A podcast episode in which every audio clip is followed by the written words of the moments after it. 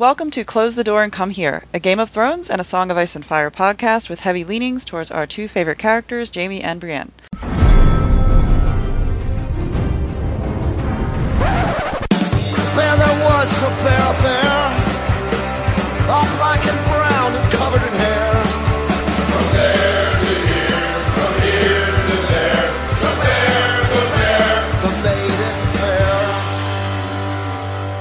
Hi, I'm Clotho, Clotho Spindle on Tumblr, and I'm joined tonight with Eon, Hey, this is Eon. I'm Eon Blue Negative on Tumblr.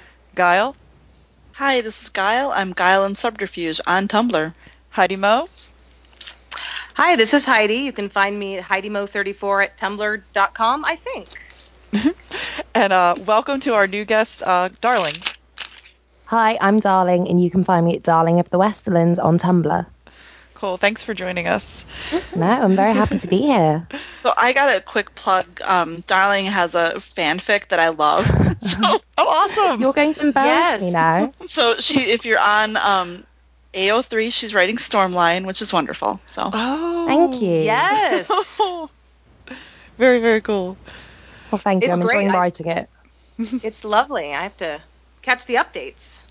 Yes, I've updated weekly, which like never happens, and I'm on track too. So brilliant. You've spurred Oh. me on.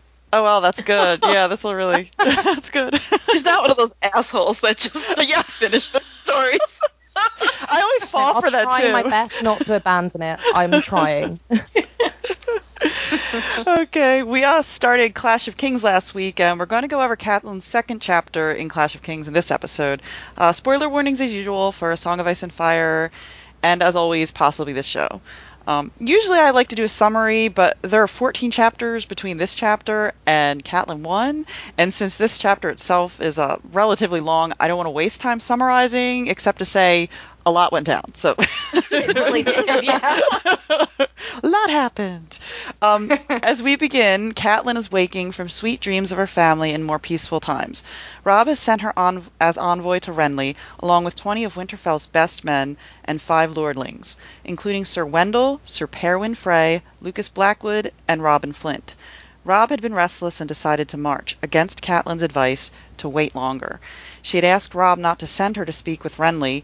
After much arguing back and forth, he finally threatened to send Greatjon in her place, and with that she relented. She wishes she did not always have to be so strong, and thinks sadly of her farewell to her dying father and the letter she sent to Bran and Rickon explaining that she did not forget them.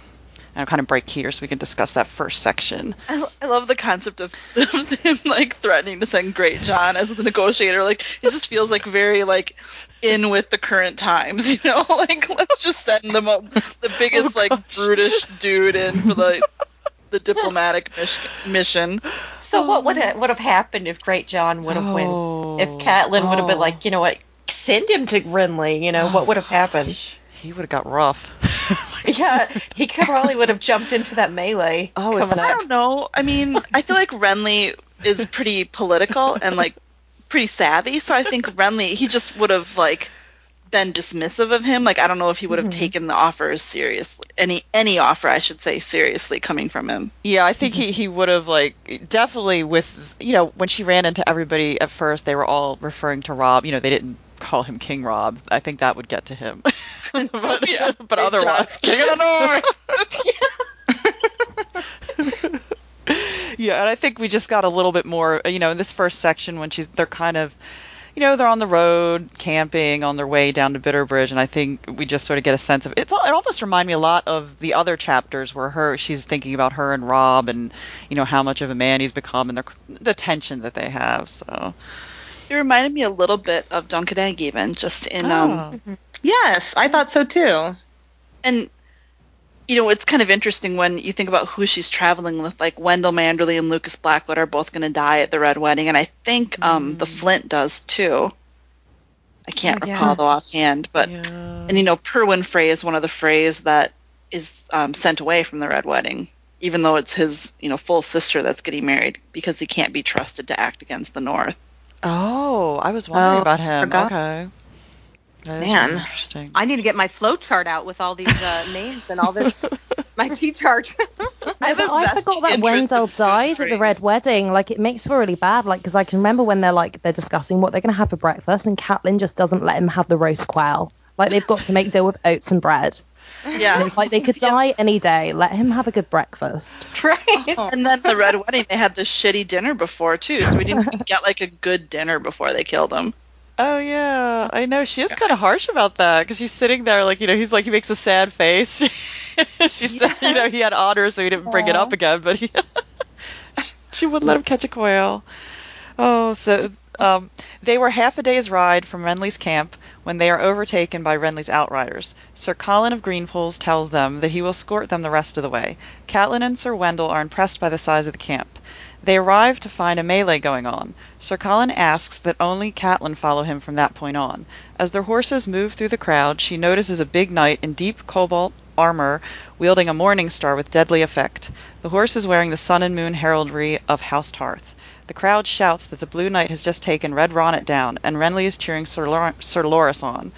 Two of the four remaining knights are unhorsed by the Blue Knight, leaving only Sir Loras. He attacks with his long axe, and the Blue Knight's morning star goes flying. The Blue Knight charges, they grapple and fall off their horses. Once on the ground, the Blue Knight pulls a long dirk free, and Loras yields. Um, I'm going to read the next part directly from the book. The little, we little introduction to Brienne. Approach, King Renly called to the champion. He limped toward the gallery.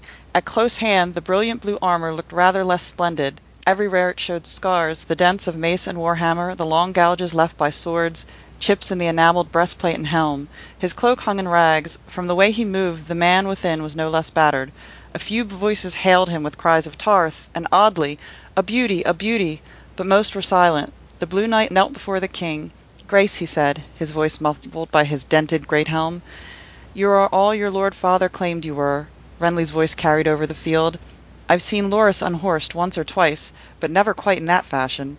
There were no proper unhorsing, complained a drunken archer near by, a Tyrell sewn on his jerkin. A vile trick, pulling the lad down. The press had begun to open up. Sir Colen, Catelyn said to her escort. Who is this man, and why do they mislike him so? Sir Colen frowned. Because he is no man, my lady. That's Brienne of Tarth, daughter to the Lord Selwyn of Evenstar. Daughter, Catelyn was horrified. Brienne the Beauty, they name her? Though not to her face, lest they be called upon to defend those words with their bodies. She heard King Renly declare that Lady Brienne of Tarth, the victor of the great melee at Bitterbridge, last mounted of one hundred sixteen knights. As champion you may ask of me any boon that you desire. If it lies in my power, it is yours. Your Grace, Brienne answered, I ask the honour of a place among your Rainbow Guard. I would be one of your seven, and pledge my life to yours, to go where you go, to ride at your side, and keep you safe from all hurt and harm. Done, he said. Rise and remove your helm. She did as he bid her, and when the great helm was lifted, Catelyn understood Sir Colen's words. Beauty they called her, mocking. The hair beneath the visor was a squirrel's nest of dirty straw in her face. Brienne's eyes were large and very blue, a young girl's eyes, trusting and guileless, but the rest her features were broad and coarse, her teeth prominent and crooked, her mouth too wide, her lips so plump they seemed swollen. A thousand freckles speckled her cheeks and brow, and her nose had been broken more than once. Pity filled Catelyn's heart. Is there any creature on earth as unfortunate as an ugly woman? And yet, when Renly cut away her torn cloak and fastened a rainbow in its place, Brienne of Tarth did not look unfortunate. Her smile lit up her face, and her voice was strong and proud as she said, My life for yours, your grace. From this day on I am your shield. I swear it by the old gods and the new. The way she looked at the king, he looked down she looked looked down at him. She was a good hand higher, though Renly was near as tall as his brother had been. It was painful to see. Whew, that was Wow. I wanted to get the whole scene. Sorry, it was a little bit long there, but oh, Oh, I love all of that. Like, I love her beating the shit out of Red Ronnet at the start. Like, that's, I love. Yeah. I was like, I didn't really remember that. Like, I remember her beating, you know, the other guys and the, you know, the other guys in the melee, but not specifically Red Ronnet. So yes, take that asshole down. I just amazed when I I I don't know why like I knew and I know that they're all sort of fighting each other and some of them took each other out, not just her, but that's astounding. 116. Oh. That's insane. Yeah. Yeah, Moronic didn't even get down to like the last 20, so he wasn't even like one of the best, which makes me feel even better. Don't you wish they had like big melees now, kind of? like, would it be fun? Wow. I mean, do they? Do they have like cosplay? Like, do they have you know? Oh my god, cosplay melees would be like the best thing in the world. This needs to happen. Oh my gosh. They have civil Civil War reenactors, so Yeah, but they don't with like- that. Each other, right? Well, like I what want people to actually fight. is that society the anachron- anachronism there- or something? There What is is it? something called LARPing. Yeah, Live yeah. action role I bet you in Germany. It seems to me I'm thinking Germany. There's some big, you know, like medieval Oh. LARPing going on there. they actually like Wow. each other and stuff. We'll have to, yeah, we'll have to like Google it or get people. If anybody has been to one or knows of one, write in. Let us know. I mean, not with real swords or anything. It's all kind of Like blunted like, swords. yeah, and like they stuff. do. What are foam, the, yeah, you know, tourney foam sword. Yeah, swords and everything. I've seen. I, Christmas paper wrapping rolls. well, I mean, if you've been to Renaissance fairs, I saw a guy get clocked by a woman on a horse with a sword, and the idea that she was supposed to hit a cabbage on his head, she hit his helmet. This young guy. I mean, I'm thinking he must have got a concussion because it went wham. He's in the Whoa. Oh my good. Wait, and there was a cabbage involved? I'm yeah, she was trying to cut the cabbage and she hit his helm. And, And she it hit was his head. Oh. Yeah, I mean, you could. It, oh, he fell. Like he was like, oh my god. Oh my god. I need to go to a red fair. I feel wow. Google up Ren Fair cabbage and Oh, LARPing uh, yeah, I bet we could find stuff of that. R- Red Fair disaster. I think Red Fair Disaster seems like a really great YouTube sh- search. But yeah, this part was. Oh, I just think for everybody, it's kind of like, oh. Oh. We've waited so long. Oh yeah. Does anyone just crack up though thinking of Renly and these gaudy ass rainbow cloaks that George R. R. Martin somehow Yes. are not like, you know, a gay symbol? Like, of course they are, George. Like, come on. Did they do those? They didn't do those on a show, did they? Or did they?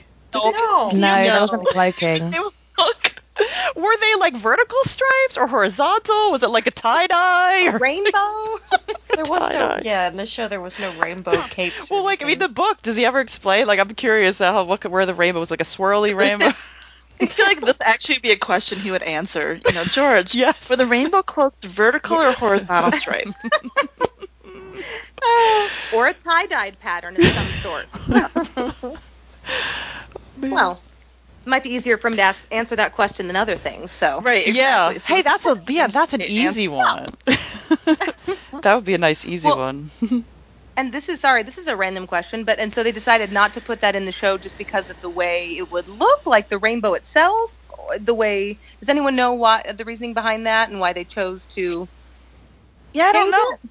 You know? I mean, Oh. it's like they kind of tried to embrace like every offensive gay stereotype they could with Loras and Renly. That it's sort Oh. of shocking that they they could have Right. went there, yeah, to fit their. cloak.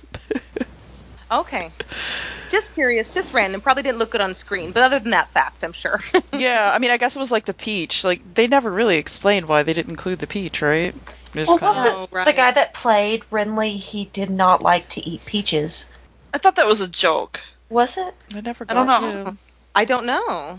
That's third on my Google list now. I'm not sure, but We're racking them up. yeah. I thought like I can't help but see some parallels, and I know it's not a melee, but I still like, I can see Dunk and Brienne again still though with her, you know, winning the mm-hmm. melee and being kind of in disguise and you know up close. Her armor is kind of you know kind of battered and bruised, and Yeah, well, it does mirror actually like it, the uh, the trial in the Hedge Knight because like when um, Dunk uh, is in, in the melee with um, Aerion, like he uses like his brawling like flea bottom tactics like drag him to the ground and make him yield that way. And like Brienne, like there is a, I don't know, it's not a vile trick, as the drunk uh, Reachman said, but like he definitely like she definitely uses like strange tactics to like try and get him to yield. She just pulls him down, um, buys her in the eye. So like it does mirror it. There's lots of like dunkiness in this mm. chapter, and it's nice to see that. No, very gritty. so what do you think of the description of Brienne? Like I sometimes feel mm. like we try to, it's so hardwired in our brain that we try to make her be pretty. and it's Yeah. always interesting. We to all hear see her through lovers' eyes. Yeah, Yeah. and it's interesting to mm-hmm. see her again described, you know, very ugly. You know. Yeah. I'm looking at that passage, that part too, because like we were saying, it's you know they keep repeating "girl, girl," and I have to remind myself, even though I'm such a visual person, you know. And I did see, I did see this, see the show first. I have to admit, before I got into the books, and so I kind of had mm-hmm. this in my mind, and so I'm like, nope, she's a young girl, and you know, guileless, and Yeah. you know, wide-eyed, and mm-hmm. loving Renly. So, just a different, yeah, different picture than what we kind of got on the show, but No, but I do love the detail that when she has the cloak around her shoulders, that like her she's smiling and her face lights up, and she's so proud and confident. That's just that's lovely Yeah. Yeah. to see that. And the fact that Kat notices that after being like initially horrified and having pity on her, Mm. um, it must have been a beautiful smile. Yeah. And I, and I, Yeah. and I kind of tripped over that part at the end, but when they described that it was, you know, it was kind of when she said it was painful to see, so I'm assuming she's noticing the the deeper than just regular admiration coming out of, you know, Brienne's eyes uh, for Yes. Renly. Yeah. Yeah, and I, this reminds me, I may have said this last time I was on, but I, I like Catelyn's chapters, you know, and I like the description, and I just like how she's kind of observing. We get to see Brienne through her eyes, obviously, but it's reminds me that I that I miss her chapters, you know, and I like the way that she Yeah. was written. so And she, you know, and she does have judgments, but I don't, I don't feel like she's unnecessarily cruel. But she, you know, she's pretty blunt. You, you could pretty, you're going to get a pretty decent assessment for. Yeah, she's judgy. I mean, she's pretty judgy in her head, but Yeah. it's not necessarily getting to her mouth. Yeah, she's very diplomatic. yes, Okay, uh, Sir Colen announces Catelyn's arrival to Renly, and they exchange pleasantries of introduction with Margaery. Renly asks Cat if Robb is marching on Harrenhal. Not sure if Renly is friend or foe, she tells him she does not sit on Robb's war council. She discloses instead that Jaime Lannister is held prisoner at Riverrun. Lord Tarley calls that choice weak and accuses Robb of hiding behind his mother's skirts instead of meeting with Renly himself. Catelyn replies icily that King Rob is warring, my lord, not playing at tourney. Renly grins and tries to lighten the mood by offering Catelyn the use of his pavilion, as he and Margaery are guests of the castle. They agree to talk at the evening's feast once Catelyn has a chance to refresh herself. The pavilion is larger than a common room at an inn, and luxuriously furnished with every comfort, as well as chests full of Renly's clothing, games, a high harp, hunting hawks, and armor. She thinks it's no wonder that he travels slow. She admires his king's armor. It is forest green, its fittings chased with gold, the helm crowned by a great rack of deer antlers. And this short bit right here is a nice uh, little bit of foreshadowing. The steel was polished to such a high sheen that she could see her reflection in the breastplate, gazing back at her as if from the bottom of a deep green pond. The face of a drowned woman, Catelyn thought. Can you drown in grief? She turned away sharply, angry with her own frailty. She had no time for the luxury of self pity. Uh, I mean, it's beautiful imagery, but yeah, but painful. Well, going back a little bit, when they first, I think, got to Renly's camp, it just just kind of the mentioning of his um, tent and everything. I they when they got to the camp, I think they mentioned it was thousands, how large it was and how big it seemed, and it's just um, kind of rereading this chapter remind you know reminded me like it was just huge, and the melee itself, you know, uh, thousands of people watching, and just such on a grand scale, you know, and just all this opulence and excess, you know, just of course in in Renly's tent, his pavilion itself, you know, is filled with all those things. But He's got plenty of time for hobbies by the sounds of it. Like, I love that. There were even more things that I left out. Like I was like, oh, I want to kind of sit around his pavilion. I know. That's so he's got like cozy. board games, Falcons, cozy Oh, fire, all sorts. He's a man wait, of many I mean, talents. Way more fun than hanging out with Stannis, I'm sure. And can Sorry, comma. Well, I think more fun in the oh. northern camp. Like when Wendel gets her, he's like, "Oh, a melee, splendid," and like they're quite buzzing. That like I don't know. I just don't think Robb's camp is as fun as what's going on here. Like No. I would personally want to be here. Yeah, this sounds like this sounds awesome. And and who, you know, another thing that's very I don't know if that's just how they did it because she's a highborn lady, but it's so generous to let her have his tent. All her stuff's there. I mean, he she could have. I don't know. You know, I guess they just trust everybody, but God, I was mm-hmm. wow. oh yeah, she could have gone through his personal things, read his diary, and oh dear. find his little sex toys or whatever he has. He seems like he'd have sex toys. Ate all the peaches and plums. Oh yeah, the pears. They had all kinds of stuff. Yeah. right. But uh, and, and also um, uh, we get a little more at the, the dinner too, which I, I guess I'll go right into that. Then we could talk about his um. You know, I was thinking about how uh, diplomatic he actually is. Uh, Catelyn and her highborn companions arrive at the feast. Catelyn is seated on the dais between Sir Jon Fossoway and Lord Mathis Rowan. Brienne is seated at the high table and is wearing a knight's finery and rainbow cape instead of a gown. Catelyn notices that she is muscular and ungainly and awkward of movement in this setting. The food is plentiful, with singers and tumblers to entertain the guests.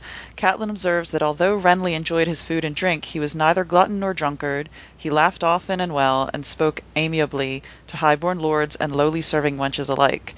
Lord Rowan comments on how young everyone is, and Catelyn thinks it's all a game to them still, a tourney writ large, and all they see is a chance for glory and honour and spoils.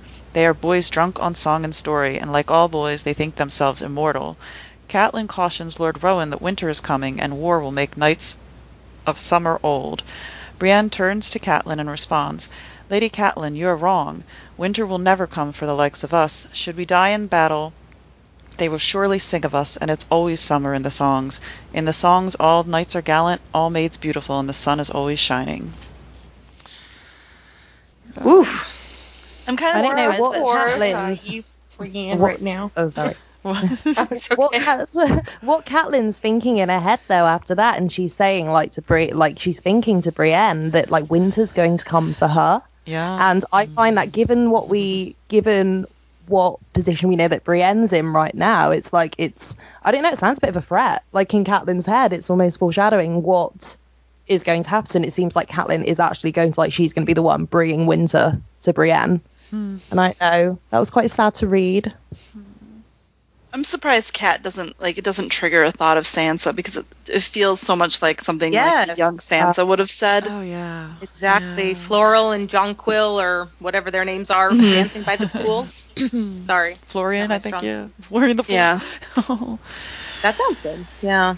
Yeah, she just seems really like northern right now. It's like she's just really like distancing herself from all these like southern ideas, and I don't know, she just generally has like disdain for everyone frolicking around her, given the fact there is actually a war going on. And I guess they haven't. Have they've not had a real battle yet? This this army No. or no? Okay, okay. So I guess it's a different feel than she what she experienced with you know, down at Riverrun. And Well, I think she's just, you know, she's mourning her husband and she's, you know, worried about her daughters and she's, you know, just she's unhappy and Mm-hmm. you know, that's kind of expressing itself in the way that she's interacting with other people. Yeah, And also her dying father having to leave him Yeah, behind. yeah. of Good That's course. point. I yeah, that yeah, we can all come from a place in our lives when it just you know you just feel the weight and the responsibility of everything. That's just kind of you know she's like I don't have time to be frivolous. I don't have time to. Yeah.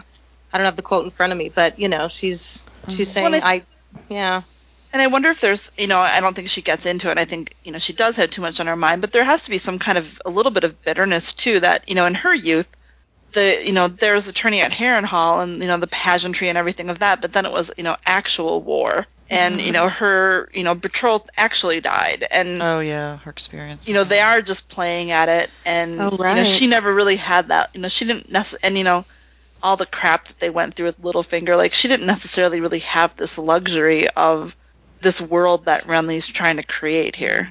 It would right it would have been interesting to see how he would have handled, you know, um, because I don't think I think the potential's there. I don't think he's a you know he's certainly um, there's a lot about him that actually would make a de- Yeah. decent ruler. He's got his faults, but it would you know Well, I think he gets dismissed because people kind of fall in love with they kind of fall in love a bit with Stannis, and they don't give Renly the option. You know, Renly doesn't get the option to grow up. He doesn't get yeah the option to like grow into his kingship. we don't know. if and you know, he was master, right? And I think he was master of laws on Robert's council. So I mean, that's Oh, kind of. You know that's his area of expertise, I guess. And yeah, I mean, he's he's young. He's a bit fr- you know, he's young. He's a bit frivolous. He can be a bit selfish, but yeah, I mean, we don't see what Renly would have been like as a 40-year-old king dealing with you know a threat to the kingdom. He doesn't get that luxury. So I think it's you know, I wouldn't dismiss him completely. I mean, you can tell how intelligent he is. Do, do we get Mm-hmm. any indication of his fighting skills? I'm trying to remember, and I can't recall whether he. I mean, people assume he hasn't, but when she describes him, he's a pretty sturdy guy. He's not as thick as Yeah. Robert, but Yeah, you don't really. I mean, yeah, you don't really hear about him being in tourneys or being in, you know, in whenever we're in, we're in a battle. But you know, I mean, the thing is, is you know, he has Mathis Rowan and you know Dickon or not Dickon Randall Tarley, who are pretty well renowned general, So I don't think he necessarily would have, you know, he could lead from behind more or less. and Mhm. be- Mm. It makes me sad. I would have liked to have seen more of Renly and. Hmm.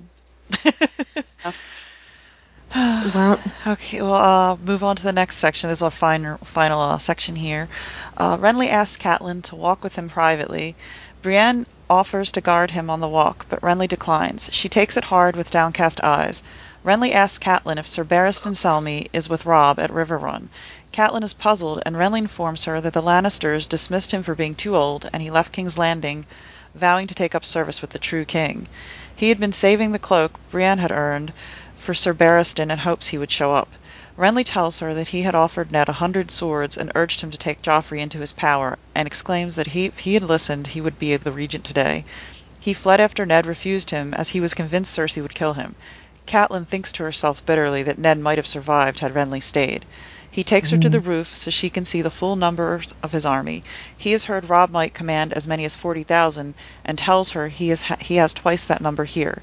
She questions him about Stannis's claim, and he dismisses the idea, pointing out that few love Stannis. He tells her that if her sons support him, he will be generous, as well as allowing Robb to continue calling himself King of the North.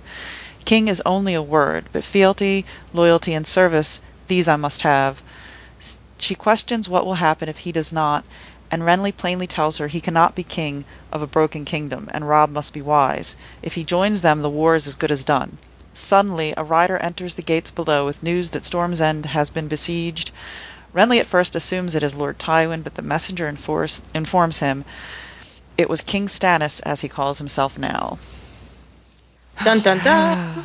Which ma- the first thing That I thought was like, what, what if she ha- would she have based on this conversation? If nothing else had happened, do you think Kat would have encouraged Robb to? Because this sounds like a pretty good deal to me. It sounds like what he kind of wanted out of Cersei. It is generous. Yeah, I mean, I think they'd be an idiot. I mean, they'd be taking the honor train one stop too far if they didn't take this deal. That's a good way. Right? That's you know, what Ned like at Oh. some point, who cares if Stan? Who cares if it's Stannis' throne by right? Like, no, he's gonna lose, and yeah, they'd be, Well, he- you know, Those numbers. He actually think he's going to join his cause up until like five minutes ago.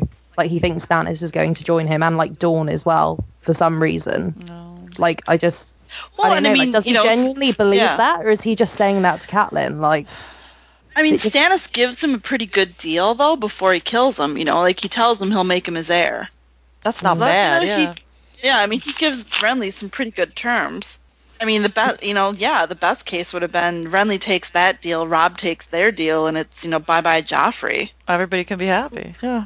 except Joffrey and Jaime. Yeah, unfortunately, he would be part of the collateral damage. Yeah, I'm assuming they all would get, be executed at that point. I don't know. Although Jaime's so good looking that maybe like they would have spared him.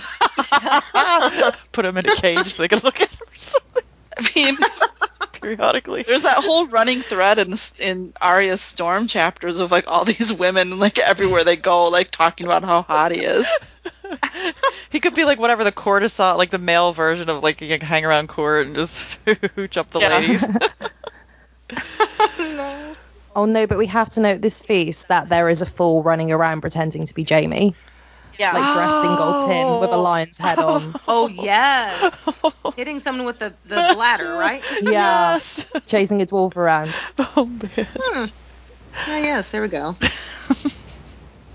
Seriously, doesn't Renly's court sound like super fun? I know. I want to be part of it. I wanna be- oh, it does. It- Brienne is like already so completely out of place though, you know? Like she's so you know, she's like just think of her at that feast. Like her dreams literally came true that Oh, afternoon and I she's know. still, you know. and Well, the wager heart. gang's like all there, like Mark Mullendore's there, like with his monkey, and like all of these men who made it, who made her feel absolutely terrible, and basically got her into trouble with with uh, Randall Tarley. They're there acting like nothing has happened, and they've just got off completely scot free from that- the situation. And then she's up there at the table, and like she should be so happy, but you know, That brings up a Aren't you really sad- good point. Because Aren't you sad we don't get a little glimpse of Hyle? oh yes, like we, did he just fill Oh. him in? Was he just uh you know after? Kind of like, well, He's I a- mean, I personally sort of put him in the scene to be honest. Like, you know, my Hyle feelings. He has to be in there. Well, that makes you wonder. Did you know if again? I love all these ifs. If if this if this had went through and they they'd keep following and she could somehow be his guard, would you know Renly or Loras, if anybody, she had proved herself enough that they would sort of taken up for her, or would she keep getting teased and tormented endlessly? you know, Mm. Maybe she would eventually. I mean, she's so unconventional without the advantage of being attractive that I think she could be, you know, kicking ass in battles and she would still get taunted behind the scenes. Because people, people always want somebody to be so, you know, they like people who are like funny and joke, you know, they like all these other, ca- uh, you know, character traits and Yeah. Oh, Man. yeah, um, poor Brienne. And also I- she has to watch uh, Renly feed Margaery like food off a dagger as well. Oh, and then have babies if they had babies. Oh, she'd be so Oh. tortured. Oh God. No, I think like if Renly had kids, she would have like loved those kids. But she's, I think Like, she, she would would have been sad. But, some of She might have been, but she would have like transferred some of her love for him. Oh. You know, because I mean, the one thing Oh, Brienne yeah. would never dream of is, I mean, could you? I mean, she would never. You know, reg- under any circumstances, she wouldn't be like the mistress. Oh Like, yeah. it's Oh no. just so- Yeah. and she would never even like accept herself really thinking of that. Like, she'd keep it Yeah, I honorable. yeah, like you know, the mayor, you know, she would never, inter- you know, never interfere in that if she could. But I do think like she kind of would see Renly's kids as her, ki- you know, as her surrogate kids a li- to a certain extent. Oh yeah. She she would die for those kids. I think. Yeah, yeah. I like this path of what ifs tonight. I'm like, oh, that's interesting. it's making me extra sad though. well, I know because it's Brienne. Oh. I know. I, all the feels for her right in this first chapter. Well, it's just, I mean, you know, the o- the only way she realistically could have met Jaime is like the way it happened, pretty much. Oh, Yeah. Yeah. Unless you know, like they, I think some, I think actually there's another fanfic. I think it was Rosehart wrote it, where it's Oh, that was so isn't good. it like like Jaime gets exchanged at Renly's camp, like a goodwill gesture or something. Oh yes. Oh, why? That was one of my absolute favorites. Oh. If anybody gets a chance to, oh my God, Roseheart. Look Seven bind their What's face. Yes. right? Oh, Oh, yes. yes. That was Oh. excellent. Oh. And I oh. specifically loved it. now that I'm thinking about it, I specifically loved it because it had all the, you know, it had Renly, you know, going further. And Yeah, I feel like I want to reread it now because I, you know, like I'm remembering all these characters and stuff. Oh, yeah, and it's, Oh, she caught Renly so she had all of them well, but oh, I loved her Yeah. Renly. Yeah, because he, he, you know, it's the show's just different, and he's so great in the books. Yeah. Yeah. yeah, No, I think there's way more regret for him in the books than. Well, I don't know because I mean, I really like. I thought the actor who played Renly did a great oh, job. yeah, like, I just think he was. He's not. I mean, he's really fun. Like, especially in a Game of Thrones in the in the early part of the first book, he's really funny and he's just kind of like a wisecracking asshole. Mm-hmm. yeah, yeah. And you know, he has like a lot of Jaime in him, to be honest. and so you kind of like love him. And it's Yeah. that thing where I wonder if people who read the books before the show were like, "Oh, it's gonna be Renly and Robb, and they're gonna gang up, and it's gonna be awesome." Yeah. I'm sure I was. I don't remember, but I'm sure I was thinking that at this point. Oh, she's got to take that deal. Oh, it's the best thing. And Oh my gosh. And just to hear all of Catelyn's what ifs. I mean, th- that's what's rattling around in my mind that she'll never see those kids again that she dreamt about at the beginning of the chapter and then her dad. And- she was I know. was she plan? It sounds like she was planning on going. So was she pretty much resigned that she was going to go back to Winterfell and not see her father die, or it sounded like it, right? Or am I mistaking Oh. that? She mentions going back to. Winterfell after this, but I'm not sure. I don't know. I thought she was going to stay with Robb. 'cause she wrote that go back to- letter to them, okay. like justifying that, like that, that Robb needed needed her more at the time. But Okay. I don't know. And I mean, at the same time, you know, Theon's planning his, you know, like, oh, her life's about to like get even worse. The shit is about to hit the, fa- the fan everywhere. Yeah. Yeah. Ugh. Uh, well, if anybody, anything else? Or we can. uh Just can we mention again how awesome it was for Brienne to beat the crap out of Red Ronnet? It really was. Yeah. oh, totally. He's so bitter. It's really sad though because whenever you first read that, that's going to totally go over your head. Right. And by the time that you get to the part, you know, the infamous part in Harrenhal with, you know, the bitch, the golden bitch slap, I mean, you've totally forgotten about this part. Hmm. Right. That she they both got I mean, oh, see, I feel like their pillow talk someday. They can like share memories of how they both beat the crap out of Red Robin. oh, it'd be great. It's gotta happen. Or maybe they'll somehow run into Jon Con at some future point in the book. Like, a oh yeah, we both beat the crap out of your crappy nephew.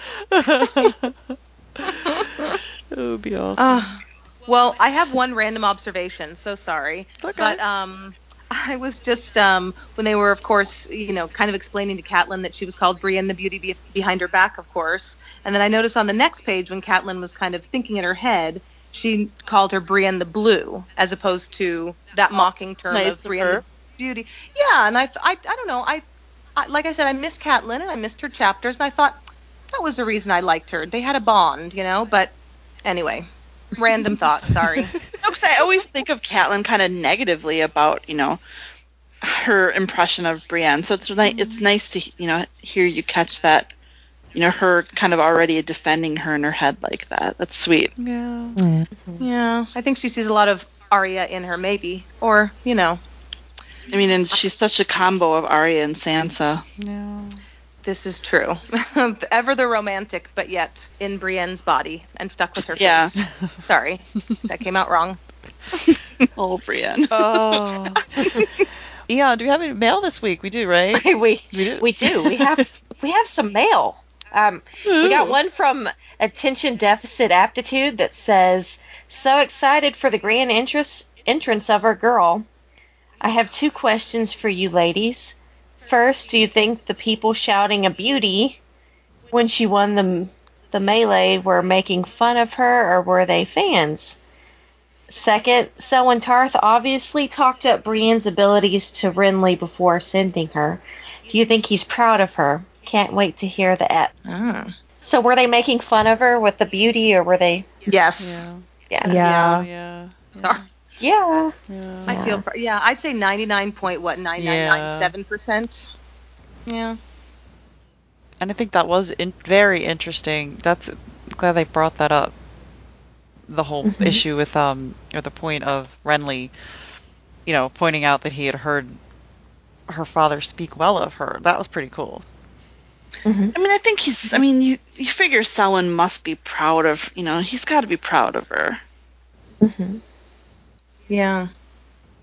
Like, I don't think he's going to be. You know, sending her. I don't think she never thinks of him in such a way that you think like she's he's sending her away from Tarth because she shamed him or anything. No. It's more like he's like letting her like follow her dream, however Yeah, find her. self-destructive it might be, or like find her place in the world. You know. Yeah, I think at Yeah. this point, with everything that's happened with the broken, you know, betrothals and things, it's it sounds like at least he's willing to say, hey, you know, do what you can, you know. Hmm Yeah, and helping her as well by talking her up and speaking Yeah. so well of her.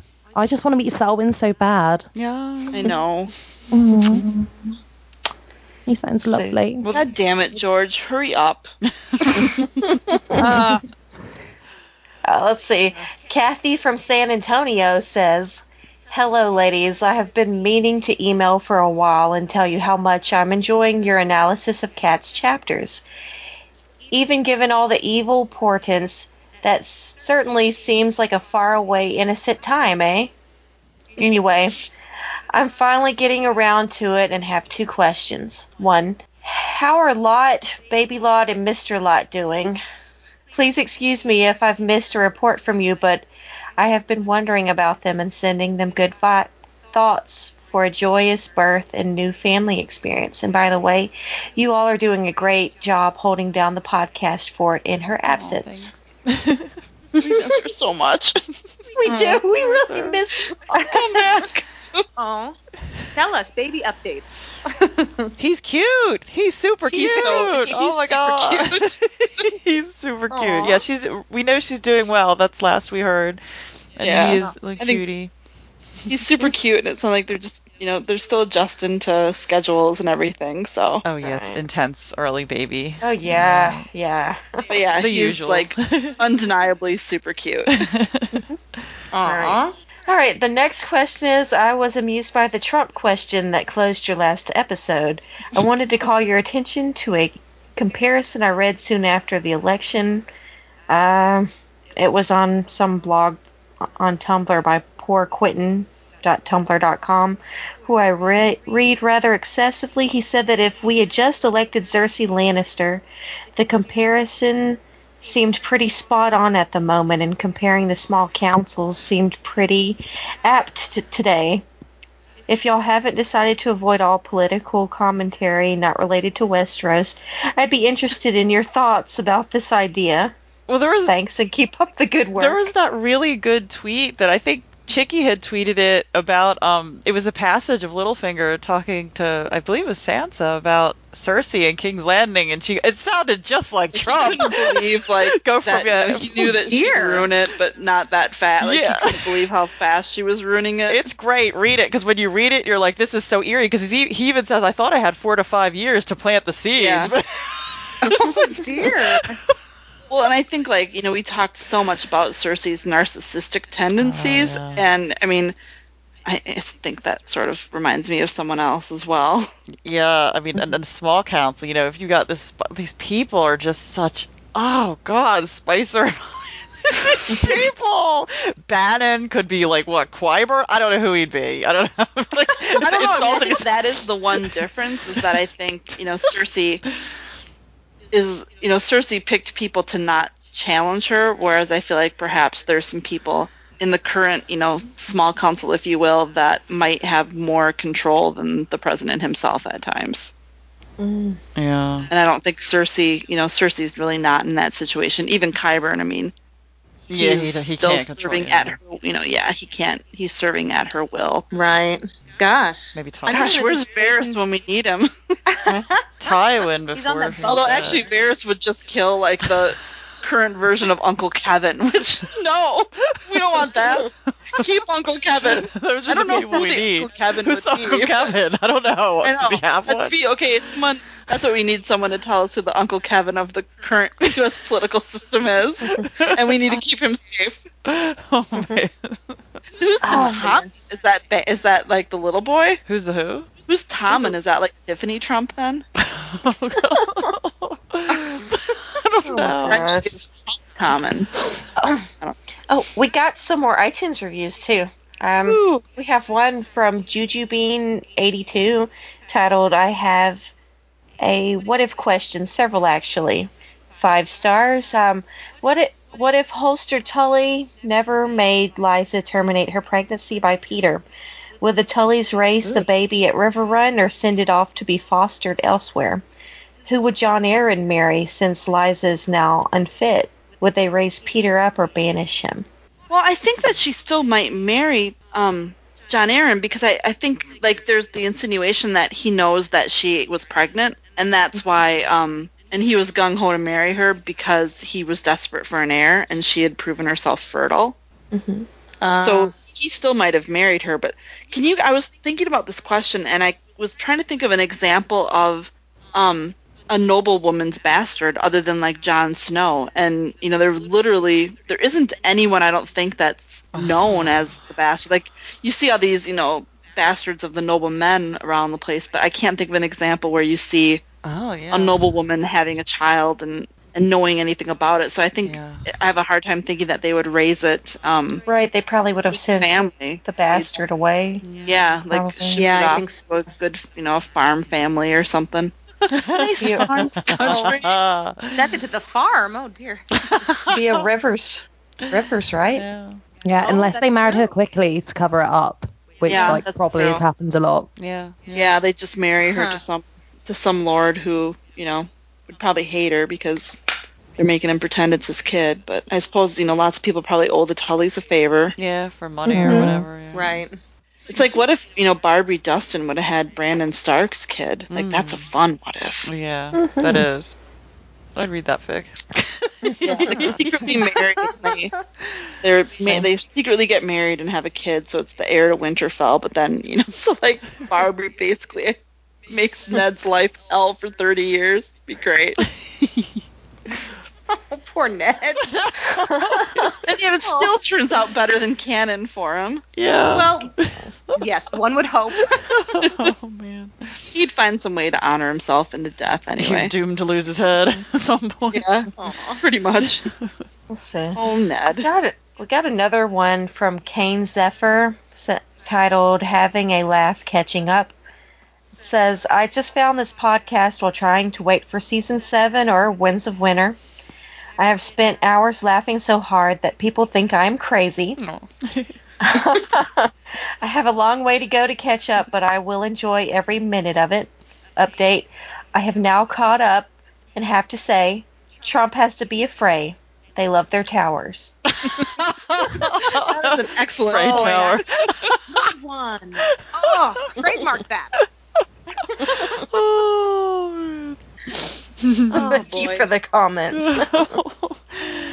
Was that our last one, or is it? yeah, that's Oh, it. we got a lot of good compliments. Thank you so much, guys. I love reading the mail. Yeah. Yeah.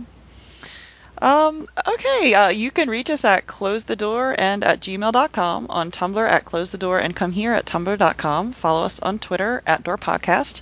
Please like, review, subscribe to us on iTunes, Podbean, YouTube, Google Music, wherever you listen, and please support us on Patreon at Close the Door to get episodes early. Um, thanks, everyone, and, and thank you, Darling, Yeah. for guesting with us. Well, thank you for having me. Yeah, it was a really good discussion. okay, uh, uh, goodbye, everyone. I'm closing the door. Get out.